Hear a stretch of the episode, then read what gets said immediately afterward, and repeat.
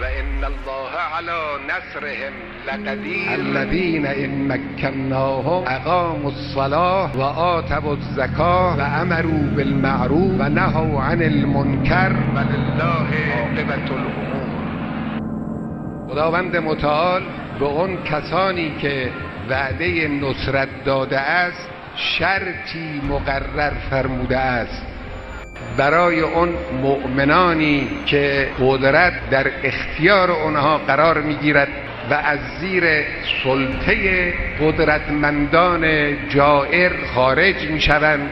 چهار شاخص رو برای اینها معین کرده است و وعده کرده است که ان الله علی نصرهم لقدیر.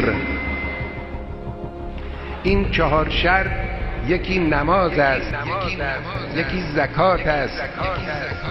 یکی امر به معروف است دیگری نهی از منکر.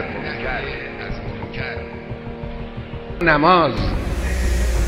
مسلمانان به وسیله نماز یکایکشون با یک مرکز واحدی در تماس می شوند در آن واحد در وقت نماز همه مسلمانان در همه نقاطی که دنیای اسلام گسترده است دل را به یک مرکز واحدی متصل می کنند این اتصال همه دلها به یک مرکز واحد یک مسئله اجتماعی است.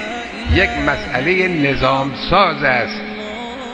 معین کننده و شکل کننده هندسه نظام اسلامی است.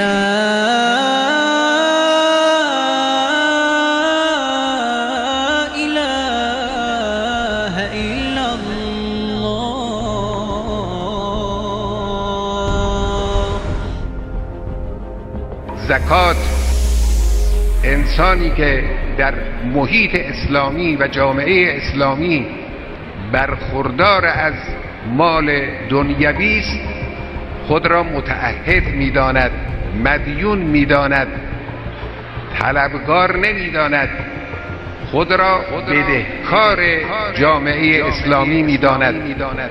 هم در مقابل فقرا و ضعفا هم در مقابل سبیل الله زکات بنابراین با این نگاه یک حکم و شاخص نظام ساز است. و اما امر به معروف و نهی از منکر که در واقع به نوعی زیر بنای همه حرکات اجتماعی اسلام است.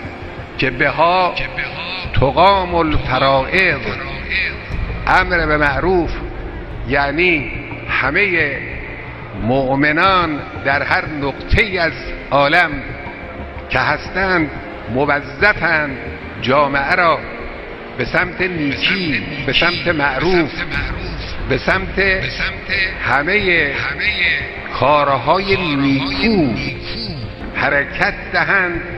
و نهی از منکر یعنی همه را از بدیها از پستیها از پلشتیها دور بدارند.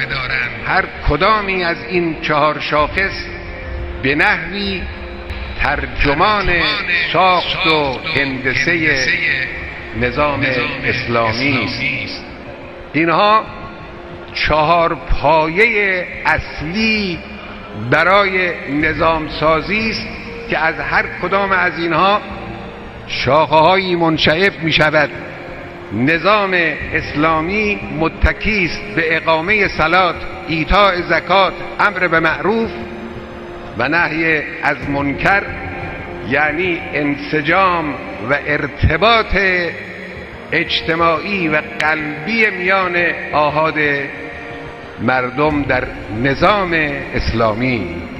یکی نماز است یکی زکات است یکی امر به معروف است دیگری نهی از منکر.